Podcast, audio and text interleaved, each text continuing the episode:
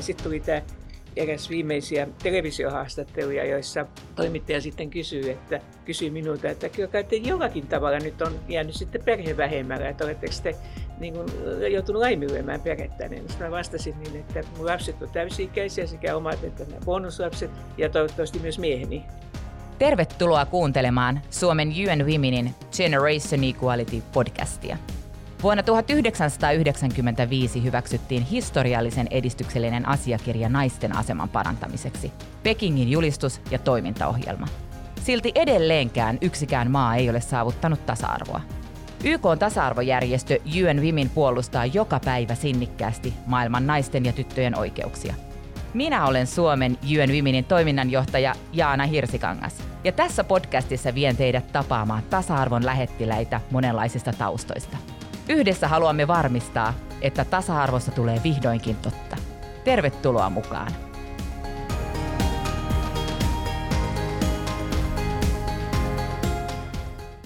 Tragically, women are most often the ones whose human rights are violated. Even now, in the late 20th century, the rape of women continues to be used as an instrument of armed conflict. Women and children make up a large majority of the world's refugees. And when women are excluded from the political process, they become even more vulnerable to abuse.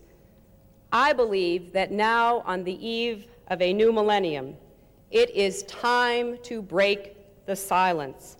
It is time for us to say here in Beijing and for the world to hear that it is no longer acceptable to discuss women's rights as separate from human rights.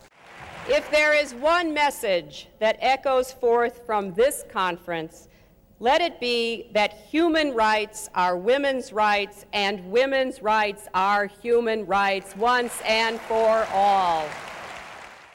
Kuulimme juuri kohdan Hillary Clintonin puheesta YK neljännessä naisten maailmankonferenssissa. Tuolloin 25 vuotta sitten luotiin historiallisen edistyksellinen asiakirja naisten ja tyttöjen oikeuden, oikeuksien turvaamiseksi, Pekingin julistus ja toimintaohjelma. Puheessaan hän kiteytti julistuksen pääviestin. Ihmisoikeudet ovat naisten oikeuksia ja naisten oikeudet ovat ihmisoikeuksia. Tuolloin oltiin vielä uuden vuosituhannen kynnyksellä ja puheessaan Clinton peräänkuuluttaa, että on viimein aika murtaa hiljaisuus naisiin kohdistuvista ihmisoikeusloukkauksista. Konferenssiin oli kokoontunut kymmeniä tuhansia kansalaisaktivisteja ja päättäjiä varmistaakseen, että naisten ja tyttöjen oikeudet vihdoin toteutuisivat. Heidän mukanaan oli myös presidentti Tarja Halonen. Hän on tänään kanssamme matkaamassa vuoteen 1995 ja takaisin sieltä tähän päivään. Ja tulevaisuuteen. Ja tulevaisuuteen. Keskustelemme, mitä Pekingin julistus ja toimintaohjelma on merkinnyt maailman naisten oikeuksille viimeisten 25 vuoden aikana ja mistä johtuu, ettei edelleenkään yksikään maa ole saavuttanut tasa-arvoa. Erittäin lämpimästi tervetuloa presidentti Tarja Halonen. Kiitoksia, kiitoksia ja on aivan erinomainen asia tuo tänne. Saan kai sinutella niin, että tarkastelemme yhdessä hieman pidempää ajanjaksoa, jolloin varmaan se kehitys näkyy paremmin kuin vain poikkiriikkauksesta. Tämä on meille aivan valtavan suuri kunnia ja olemme ajastanne erittäin kiitollisia. Te olette olleet minulle ja varmasti monelle muullekin erittäin tärkeä esikuva jo vuosikymmenten ajan. Olisi hieno kuulla, että onko teillä ollut esikuvia. Toivon, että en ole ihan valtavasti esikuva, mutta ehkä hyvä esimerkki siitä, että hengissä säilyy. No ei ole itse, itse asiassa yhtä ainoa esikuvaa, vaan sanoisiko niin, että työväliikkeen perheessä kasvaneena, jossa edellinen sukupolvi tai edelliset sukupolvet ovat olleet aika kovilla, niin ehkä semmoinen elämisen malli kuitenkin on tullut, että jos näkee, että joku asia on väärin, sitä pitää oikasta, ei saa pelätä, eikä saa liikaa kumartaa ylempiä, eikä saa etenkään niin kuin kohdella huonosti heikompia. Et siinä sitä on esikuvaa vähän itse kullekin. Tässä meille hyviä ohjeita ihan jokaiseen arkipäivään. Mutta me olemme tosiaan tänään täällä keskustelemassa naisten ja tyttöjen oikeuksista. Pekingin toimintaohjelma ja julistus luotiin tosiaan silloin syyskuussa vuonna 1995 ja te presidentti Tarja Halonen olitte tuolloin paikan päällä Suomen ulkoasian ministerinä. Kyllä vaan. Voi olla, että kun olette keskustelleet muidenkin kanssa siitä Pekingin kokouksesta, niin niin sinne on aika, aika monenlaisia värikkäitä mielikuvia. Jotkut olivat aivan hurmoksessa ja sitten toiset olivat hämäännyksissä. Ja itse asiassa kuitenkin sinne yhteinen myönteinen asia oli semmoinen sanoisiko voimaannuttava tunne, että meitä oli niin paljon ja että me olimme kuitenkin pääasioista samaa mieltä. Ja sitten meillä oli vaikkakin eri kaupungissa niin koko joukko kansalaisaktivisteja, jotka tukivat tavallaan niin kuin ulkoapäin tätä kokouksen edistymistä. Nyt kun tänä vuonna olen ja viime vuonnakin keskustellut monien Pekingissä olleiden kanssa, niin suorastaan harmittaa, että ei ole itse päässyt olemaan siellä mukana. Nimittäin siis se todella nostaa siis kyyneleitä ihmisten silmiin ja itse on kanallihalla, kun kuuntelee näitä tarinoita, että jälkikäteen ajateltuna se tuntuu siis todella mahtavalta tilaisuudelta. Ja tämä Clintonin puhe muun muassa. No se, oli, se oli aivan erinomainen, ei ehkä Hillarin itsensä tekemä, mutta se oli tullut monissa eri paikoissa esille, että ajatus, että, että ihmisoikeudet kuuluu myös naisille. Ja sitten toisaalta sen, että on olemassa sellaisia asioita, jotka ovat nimenomaan naisille tärkeitä. sen kiteyttäminen näihin sanoihin, naisten oikeudet ovat myös ihmisoikeuksia. Se oli ihan käänteen tekevä. Ja itse sanoisin niin, että juuri näillä, tällä esiintymisellä ja eräillä muilla sitten, jotka koski eh, naisia aseellisissa konflikteissa, niin Hillary Clinton kyllä lunasti minulla paikan niin kuin tällaisten arvostettavien naisten joukossa. Siitä huolimatta, että sitten USAssa tapahtui kaiken näköistä. Mutta että minusta hän on kyllä rohkea naisasianainen. Tai on edelleenkin niin. tietysti, vaikka nyt ei enää ole niin julkipolitiikassa. Te toimitte noihin aikoihin Suomen ulkoasiainministerinä, niin miten nämä tasa-arvoasiat näkyivät silloin omalla työpöydällänne? Olisi voinut näkyä paremminkin. Pelkästään se seikka, että Suomi oli saanut keväällä ensimmäisen naispuolisen ulkoministerin, joka lisäksi oli vasemmistolainen ja hieman niin kuin radikaalina feministinä tunnettu, niin se ei, se ei ehkä niin kuin helpottanut tätä liikkeelle lähtöä. E, muun muassa meitä puuttui ulkoasiaministeristä silloin vielä ihmisoikeusyksikkö, ja kun ajoin tätä ihmisoikeusyksikköä ja sanoin, että EU-maista ainoastaan pieni piskuinen Luxemburg on ilman sitä, niin, niin e, sillä koitin sitten niin kuin selostaa sitä, että tämä nyt ei ole vain näitä höpinöitä, että kyllä se on ihan aiheellinen näkökulma. Suomessa oli aika voimakkaana vielä semmoinen niin kuin kaksinkertainen, sanoisiko, este tälle naistyölle. Ja se oli se, että ensinnäkin niin ihmisoikeusasiat oli ollut Neuvostoliiton voimassaoloaikana aika tavallaan ne hiljainen alue. Kyllähän me kannatettiin ihmisoikeuksia, mutta olimme hyvin pitkään tottuneet olemaan huomattavasti hiljaisempi tai kauniisti sanottuna elegantimpi vaihtoehto kuin mitä Ruotsin vastaavat poliitikot. Ja sitten toisekseen, niin kun me olimme kerran olleet maailman ensimmäisten joukossa oleva maa, joka antoi täydet poliittiset oikeudet naisille, niin se tavallaan aina meillä katsottiin, että se nyt on teidän oma asia, jos ette pääse etenemään paremmin. Käsitys siitä, että enemmistön pitää tukea vähemmistöä niin, että jokaisen kohdalla toteutuu ihmisoikeudet, niin se ei ollut meillä ehkä ihan läpimennyt ajatus. No sitten kun Pekingistä oli kulunut sen viisi vuotta, niin teidät valittiin Suomen tasavallan presidentiksi vuonna 2000 ja minä muistan tuon illan aivan elävästi. Olin silloin 20-vuotias vaasalainen pizzan paistaja ja töissä pizzeriassa ja meillä oli siellä pizzerian nurkassa televisio, josta sitten seurattiin tätä tuloslähetystä ja mun ystävä tuli sitten sinne seuraamaan tätä iltaa ja siinä ei meidän asiakaspalvelussa tulla kyllä yhtään mitään, kun se oli niin mahtavaa. Ja me lähdettiin siitä sitten pizzerian suljettua Vaasa, vaasalaiseen yöelämään, jossa oli siis, meillä oli riemu irti. Se oli niin älyttömän mahtavaa, kun teidät valittiin Suomen tasavallan presidentiksi. Se on muuten sinänsä kuvaavaa, nimittäin jos muistat, niin, niin siinä vaalikampanjan aikana meitähän oli ensimmäisellä kierroksella enemmistö naisia – ja sitten oli Esko Aho ja, ja tuota, sitten toisella kierroksellakin, jolloin olin Esko Ahon kanssa niin kuin nämä jäljellä olevat kilpakumppanit, niin siinä vältettiin ottamassa tätä sukupuolta esille aivan viimeiseen asti. Ja sitten tuli tämä eräs viimeisiä televisiohaastatteluja, joissa toimittaja sitten kysyy, että kysyi minulta, että kyllä kai te jollakin tavalla nyt on jäänyt sitten perhe vähemmällä, että oletteko te niin kuin, joutunut laiminlyömään perhettä. Niin mä vastasin niin, että mun lapset on täysi-ikäisiä, sekä omat että nämä bonuslapset, ja toivottavasti myös mieheni. Ja, ja sitten, sitten, sitten mä sanoin niin, että sitten uudistettuun kysymykseen, että no mitä on jäänyt tekemättä, niin mä sitten sanoin, että No, että ehkä ei ole ihan villasukkia tullut kudottua viime aikoina. En osaa muuten tehdä kantapäätä. Kintaat osaan tehdä. Ja, ja tuota, sitten tästä niin kuin vastareaktiona sitten tuonne vaalitoimistoihin, niin, niin alkoi tulvia villasukkia sekä minulle miehelleni että kaikille muillekin mahdollisille.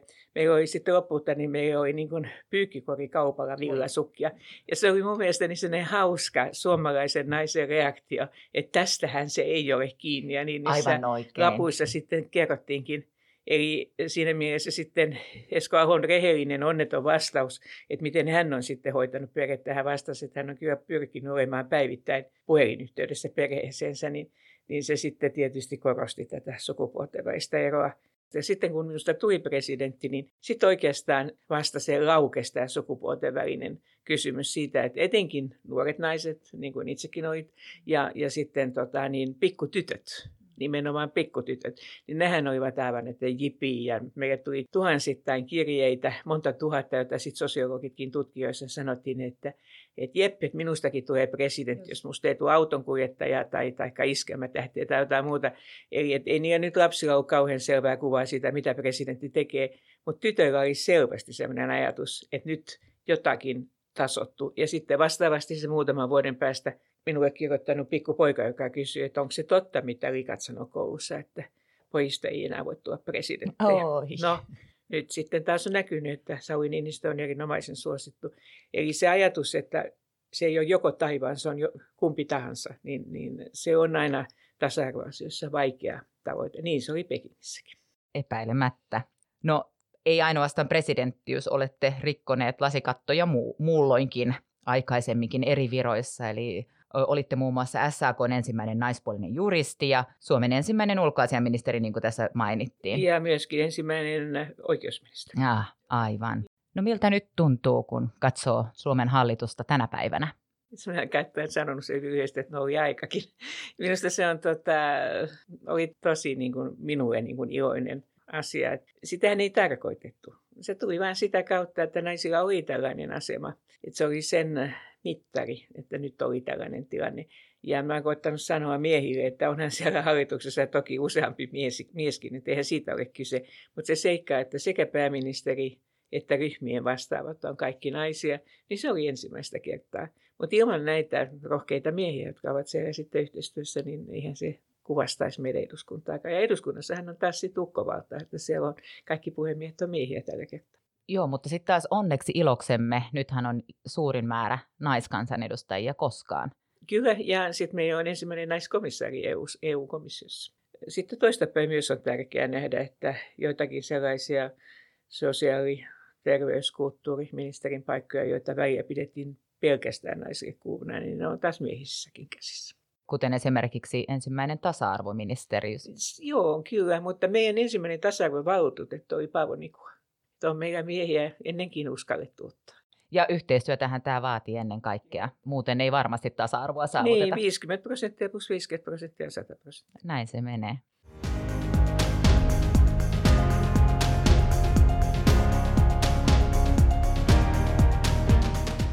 No Pekingin julistuksessa todettiin jo 25 vuotta sitten, että ryhdymme varauksetta poistamaan rajoituksia ja esteitä naisten tieltä ja siten edistämään entistä tehokkaammin naisten asemaa ja vaikutusvaltaa kaikkialla maailmassa.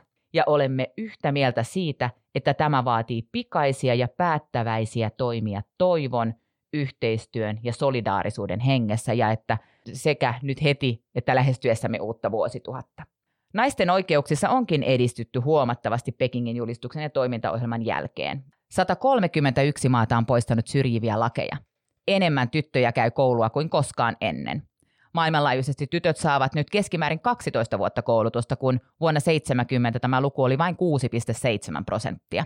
65 prosenttia maista on saavuttanut sukupuolten tasa-arvon peruskoulutuksesta ja äitiyskuolleisuus on laskenut maailmanlaajuisesti 38 prosenttia vuoden 2000 jälkeen.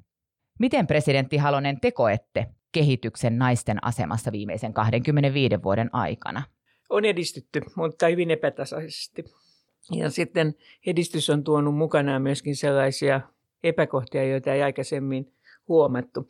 Usein minultakin kysytään, että on se sitten kyse kestävästä kehityksestä yleensä tai sukupuolten välistä tasa-arvosta tai muista. Että miten se nyt on mahdollista, että kun me näin valtavan paljon tehdään töitä, niin miten se nyt on aina niin, että se on jossain kaukaisuudessa se ihanne yhteiskunta tai, tai täydellinen tasa-arvo tai jotain muuta. Mä sanon, että se on ihan selvä asia, että se on niin kuin horisontin viiva, että kun sä kävelet kohden horisonttia, se on tärkeää tietää, missä se on, mutta aina se ihan luonnonlain mukaisesti katoaa kohdalta. Ja sukupuolten tasa-arvon kohdalla esimerkiksi, niin e, on mielenkiintoista katsoa Suomeen tulevia vierailijoita, jotka ovat pitäneet Suomea tällaisena täyden tasa-arvon horisonttivaltiona, niin sitten he huomaavat, että täällä on tämmöinen epäkohta ja tämmöinen epäkohta. Me ollaan tämmöistä huomattu. Niin sitten joudutaan sanomaan heille, että niin, että itse asiassa tällaiset epäkohdat teille tulee vasta myöhemmin esiin, kun te olette saavuttanut edellisen tason. Että esimerkiksi kun naiset osallistuvat työelämään ja tekevät sitä samassa mitassa, samoilla uratavoitteilla kuin miehet, niin sitten tulee entistä tärkeämmäksi sovittaa yhteen työ- ja perhe-elämä koska silloin ei ole sitä, joka niin kuin tavallaan uhrautuisi toisen työelämän takia, vaan että silloin molempien pitää katsoa sitä, miten he kumppaneina ja sitten lapset voivat. Ja tässä mielessä niin kyllä me joudumme jatkuvasti kamppailemaan uusien epäkohtien kanssa. Ää, mutta jos niin kuin yhteenlaskun tuloksena on kuitenkin aikaisempaa parempi yhteiskunta sekä yksilön että sit yhteisön kannalta, niin silloinhan tämä on kannattanut. Ja me aina väitämmekin, ja se on ihan tilastoisesti totta, että kun tätä sukupuolten välistä tasa-arvoa edistetään, niin se on paitsi näiden yksilöiden kannalta oikein, niin se näyttää lisäävän myöskin yhteiskunnan hyvinvointia, myöskin tällaista niin kuin kriisiytymisen sietokyvyn nousua ja monta muuta tämmöistä asiaa. Ja, ja se on tavallaan sen esiaskel kestävän kehitykseen.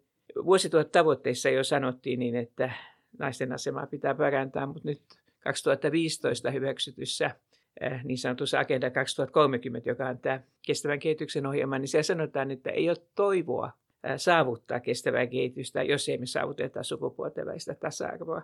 Koska me tarvitsemme yhteisen, yhteiskunnan nämä kaikki inhimilliset resurssit, jotta me voitaisiin ratkaista ne ongelmat, joita meillä on vielä tämän kestävän kehityksen siirtymisessä. Ja siinä tavoite on jo vuodessa 2030. Kyllä, ja joo. miltä horisontti näyttää? Toivottavasti on vielä hengissä silloin.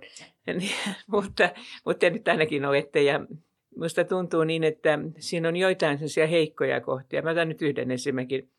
Silloin Pekingissä jo puhuttiin naisten terveydestä.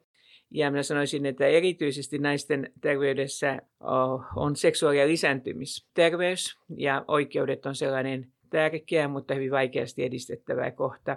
Mainitsitte tuossa tämän lapsikuolleisuuden pienentymisen ja naisia kuolee aikaisempaa vähemmän, niin myöskin, synnytyks, myöskin synnytysten kohdalta. Ja nämä kaikki edistyksellisiä asioita.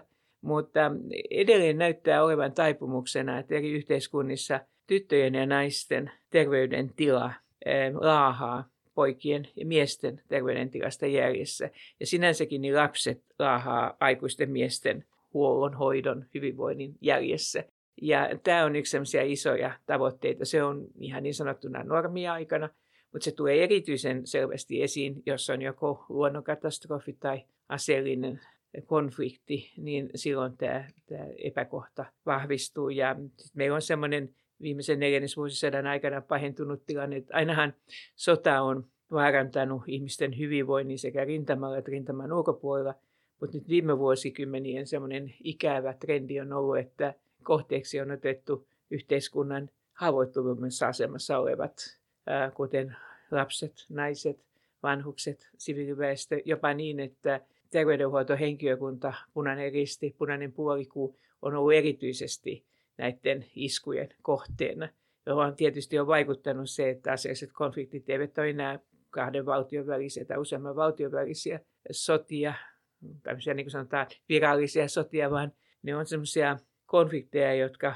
on laajentuneet paikallisesta alueellisiksi ja yli rajojen. Ja niiden myöskin selvittäminen on tavattoman vaikeaa, kun vastuullisia neuvottelijoita on vaikea, vaikea löytää. Että tämmöinen niin kuin alue on, on selkeästi tullut tuohon Pekingin tilanteeseen vielä huonommaksi. Ja esimerkiksi seksuaalisen väkivallan käyttö tällaisena sotatoimena, likaisena sotatoimena, niin se on myöskin yleistynyt. Eli tässä mielessä niin ei se ole niin kuin selkeä sitä eteenpäin menoa, vaan, vaan siinä on myöskin tämmöisiä pyörteitä.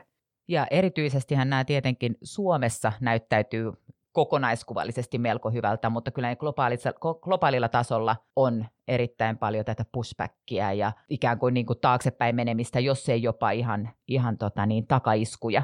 No, kyllä meilläkin semmoinen asia on ilmennyt, että, että niin kauan kuin meillä on jossakin jollain alalla tai tehtävässä niin yksi nainen vaan, tai kaksi tai muutama, niin se siedetään niin kuin jonkinlaisen tasa-arvon käsitteen piirissä. Mutta sitten kun niitä naisia alkaa olla paljon, niin, niin silloin näyttää, että heihin kohdistuu miehiä enemmän sekä häirintää, häiriköintiä erilaista, enkä puhu nyt pelkästään tästä seksuaalisesta. Verkkoväkivaltaa. Joo, erilaista tällaista. Ja, ja silloin tämä, niin kuin sanoisiko, tämä vastustus muuttuu väkivaltaisemmaksi, joka ei aina tarkoita, mutta valitettavan usein myös fyysistä, mutta, mutta myöskin sellaista henkistä.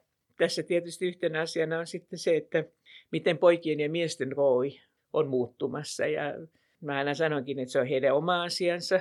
He on niin oikeus päättää siitä, mutta on hyvä niin kuin nähdä se, että, että siinä on paljon voitettavaa myöskin. Ja että, että samalla tavalla kuin edistyksessä miehet tuki aikoinaan tyttöjä ja naisia, niin nyt meidän tehtävä, naisten tehtävä on tukea myöskin sitten tätä modernin miehen kuvan muodostumista, mutta malttaa seenä, että se on heidän, heidän niin kuin oikeutensa myös itse sitä muotoja. Aivan. Näihin aiemmin mainittuihin globaaleihin haasteisiin, niin mulla onkin tässä ylhäällä, että maailmassa on siis todella tällä hetkellä vielä 190 miljoonaa naista, jolla, jotka ovat lisääntymisikäisiä ja heillä ei ole pääsyä ehkäisymenetelmiin. Ja parlamentin jäsenistä globaalisti niin miehiä on 75 prosenttia ja naiset tekevät keskimäärin kolme kertaa enemmän palkatonta hoivaa ja kotitöitä kuin miehet ja joka kolmas nainen globaalisti edelleen kohtaa sukupuoleen perustuvaa väkivaltaa, eli todella tekemistä vielä riittää monella tavalla. Jos niitä pikkusen erittelee, niin naisen oikeus päättää omasta kehostaan, omasta ruumiillisesta ja henkisestä hyvinvoinnistaan, niin se näyttää olevan todella niin kuin tämän asian ytimessä. Käsitys siitä, että tyttö tai nuori nainen voisi päättää siitä, että kenen kanssa hän menee avioliittoon, tietysti sen miehen suostumuksella, toisen osapuolen suostumuksella, tai että meneekö hän ollenkaan, aikoiko hän saada lapsia, kuinka monta. Ja siihen sitten liittyy sen sitä hyvin väkivaltaistakin suojelua, kuten esimerkiksi tyttöjen sukupuolielinten silpominen tämmöisen niin moraalin nimissä ja monia muita tämmöisiä seikkoja. Mutta sitten mitä tulee poliittiseen päätöksentekoon ja siihen osallistumiseen, niin naiset ei ole ainoa, jotka saattaa olla näissä järjestelmissä aliedustettuja. Ei sen takia, että naiset ei uskoisi, luottaisi naisiin tai niin kuin aina pitää olla sit vastaavasti miesten luottaa heihin myöskin. Vaan se voi olla, että siellä myöskin erilaiset muut niin kuin uudet ryhmät tai vähemmistöryhmät ei tule esiin. No palataan takaisin tuohon Pekingin julistuksen keskusteluun. Eli Pekingin julistus ja toimintaohjelma luotiin, kun YK vietti 50-vuotisjuhlavuottaan. Ja nyt vuonna 2020 YK täyttää jo 75 vuotta. Miten, miten näette nyt sitten YK ja YK tasa-arvojärjestö UN Womenin merkityksen tasa-arvon ja kestävän kehityksen saavuttamiselle? No mikä suomalaisilla on aihetta vähän niin kuin köyhistellä, jos me halutaan siinä naisten huomioon ottamiseen YKssa. Helvi Sipilähän oli, oli ensimmäinen tämmöinen varsinainen voimahahmo, joka haki tällä naisten niin kuin omaa edustusta, edustautumista YK piirissä. Ja siitä sitten vähitellen tuli tämä UN Women, eli YK ja naiset. Kovasti kunnioitan kahta nyt viimeisintä YK pääsihteeriä sekä Ban Ki-moonia, joka hyvin sen, sen asialaisen hiljaiseen tapaan, niin teki paljon sellaistakin jota, hyvää, jota me emme ehkä heti huomanneet. Ja nyt sitten Portugalin entinen pääministeri Antonio Guterres, joka on hyvin systemaattisesti tuonut tätä tämmöistä pariteettikäsitystä, että miehiä ja naisia yhtä paljon ja kaikki ne paikat, jotka pääsihteeri voi itse nimetä, nehän ei ole hän ei kaikkea pysty tekemään, niin, niin niissä on ollut yhtä paljon miehiä ja naisia. Ja tältä pohjalta mä itse esimerkiksi olen tässä Advisory Board in Mediation, eli tämmöinen neuvoantava elin rauhanvälityksessä jossa haetaan kestävän kehityksen ja rauhan välisiä tämmöisiä kiinnekohtia, millä tavalla tehtäisiin vahvempia rauhansopimuksia.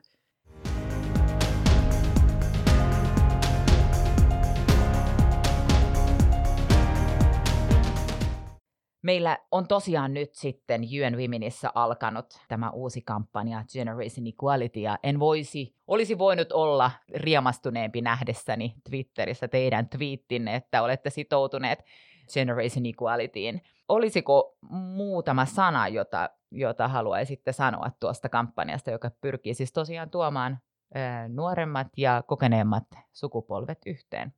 Minusta on tavattoman tärkeää se, että paitsi että me nähdään tänne poikkileikkauksenomainen tilanne siitä, että millä tavalla kulloinkin valitsee tasa-arvo sukupuolten välillä tai muuten. Että me näemme myöskin tämän pitkän, pitkän virran juoksun, että miten siinä on menty eteenpäin, että siinä on välillä akan pyörettä, niin kuin muuten hyvin epäfeministinen sanonta. Ja, ja sitten on taas mennään välillä sitten voimakkaasti eteenpäin. Sen, että kehitys ei ole tässä mielessä tasavirtaista. Ja sitten toinen asia on se, että, että mikään kehitys, hyväkään asia, niin se ei pysy, jos ei siitä pidetä huolta. Jos ei sitä koko ajan niin kuin vahvisteta kuuloisinkin olosuhteisiin niin kuin sopivaksi. Ja tässä mielessä niin sukupolvien välinen yhteistyö on tavattoman tärkeää sekä miesten että naisten kohdalla ja myöskin ristiin sitten. Ja, ja tässä mielessä niin, ja toivon, että omat niin kuin, keskustelutilaisuuteni vahvistaa teitä nuorempaa sukupolvea sen suhteen, että kyllä niitä muutoksia saadaan aikaan. Mutta joskus ne vaatii vähän pidemmän ajan kuin joskus muuin. E, meidän suomalaisten nuorten kohdalla niin toistuvasti tullut tähän seksuaali- ja lisääntymisoikeuksiin ja terveyteen. Mä sanon heille, että suomalainen seksuaalivähemmistö ja tasa-arvoisesti kohtaamaan pyrkivä asenne, niin että, että se on kestänyt semmoisen yli 50 vuotta sen aikaansaaminen. Ne katsoo kauhuissa ja sanoo, että sä tosissas, että näin kauan. Mä sanon, kyllä vaan, että mä muistan, että ensimmäiset tästä ehdotukset tehtiin ihan 60-luvun lopussa, 70-luvun alussa. Ja tota, se vaan on niin, että ne ottaa aikansa. Sitten yhtäkkiä ne tulee usein nämä asiat, niin kun, kun se kehitystrendi saa tietyn pisteen aikaan, niin sitten se vähän niin kuin yllätyksenä purskahtaa siitä esiin. 90-luku oli kansainvälisessä politiikassa kaiken kaikkiaan suhteellisen edistyksellistä aikaa, ja se heijastuu vielä sitten tähän 2000-luvulle, että vuosituhattavoitteeseen. Sitten se alkaa hiipua, tämä terrorismin vastainen sota vähän tukahdutti kaiken muun. Ja, ja tota, nyt me sitten taas ollaan siinä tilanteessa, että tämä kestävän kehityksen Agenda 2030. Minusta se on tuonut uudelleen semmoisen voimaannuttamisen tunteen. Se, se on niin kuin aivan oikein me, jotka tehtiin sitä Riossa ja muualla, niin ajattelimmekin, että kaikki presidentit ja pääministerit ja parlamentit, niin on kovin tervetulleita tulemaan aikaisempaa vahvemmin mukaan, mutta se ei toteudu, jos ei siinä mukana sekä yliopistot, tutkimuslaitokset, liike-elämä, kansalaisjärjestöt, jokainen meistä. Ja sen niin kuin laventaminen laajemmalle, niin se on monimutkaisempi muuttumisyhtälö, mutta se toisaalta on aika paljon vahvempi. Ja, ja kyllä se maailma muuttuu. Ja juuri tästähän Generation Equality-kampanjassa on kyse. Eli siinä luodaan näitä action coalitioneita, jossa on mukana kansalaisyhteiskunta, yritykset, tutkimusmaailma ja niin edespäin. Eli ja Suomi iloksemme on ottamassa tässä tosi hienoa vahvaa roolia. Eli saa nähdä jännittävät viisi vuotta tulossa kyllä. Joo, ed- ja mä sanoisin niin, että että nyt kannattaa aistia se muutoksen tunnelma ja tulla mukaan, koska, koska me, jos me kaikki, erilaiset, eri-ikäiset, erinäköiset, sekä miehet että naiset, niin me tehdään mahdolliseksi se muutos. Aivan. No nyt sitten ihan lähdetään viimeisimpiin kysymyksiin. Mitä ajattelisitte, että mitkä ovat ne tehokkaimpia keinoja edistää tasa-arvon toteutumista käytännön tasolla? No ehkä se on se, että aina kun me sanomme myös, että luota itsesi ja sano itsellesi ja naamosi, että hyvä, niin tuota, toinen asia on sitten, että katsoo myös sieltä vaikka kriittisesti itseään peiliin, että onko minus, minun omissa asenteissani jotakin, jota voisi korjata. Ja kyllä meillä jokaisella tietysti on. Mutta samalla muistaa sitten sen, että kenenkään ihmisen, siis oma persoonakohtainen panos, niin sitä ei pidä aliarvioida eikä yliarvioida että yhteisesti tekemällä niin me viedään tätä eteenpäin. Meillä suomalaisilla ja pohjoismaalaisina, niin meillä pitäisi olla tämän generation, sukupolviajattelu, niin kovin tuttua, koska nimenomaan meillä Suomessa köyhimpänä, pienimpänä pohjoismaisista hyvinvointiyhteiskunnista aikoinaan, niin, niin mehän olemme se menestysjuttu. Että me pystyimme nousemaan muiden Pohjoismaiden tasolle. Ja, ja tässä mielessä niin me, minuakin vanhempia ihmisiä kuunnellessa, niin, niin voisit havaita sen, että meillä on rakennettu sekä meidän sosiaaliturvajärjestelmä, alkaa ihan terveydenhuollosta, sosiaaliturvasta, mutta myös koulujärjestelmästä siihen, että, että sitä ei ole tehty vain itseä varten, vaan seuraavaa sukupolvea varten. Ja samalla tavalla aina uuden sukupolven ei pidä sanoa, että mä en ole saanut tarpeeksi, vaan sen, että minä olen valmis viemään tätä kapulaa eteenpäin. Ja sillä tavalla me voidaan varmistaa kuuloisinkin elävien, mutta myöskin tulevien sukupolvien turvattuassa. Tärkeitä neuvoja, mitä meidän on, on syytä painaa syvästi mieleen. Ihan viimeisen kysymykseen sitten, jonka esitämme kaikille podcast-sarjaamme osallistuville. Eli mikä teille, presidentti Halonen, on tällä hetkellä se kaikkein tärkein tasa-arvokysymys ja miten olette sitoutuneet sen eteenpäin viemiseen? Minulle niin kuin sen ehkä suomalaisessa järjestelmässä kaikkein selkein muutosaihe on työelämä. Minusta naisten osallistuminen täysimittaisesti työelämään on Suomessa aika tavalla selvää, mutta että naiset on edelleenkin palkkauksellisesti huonommassa asemassa.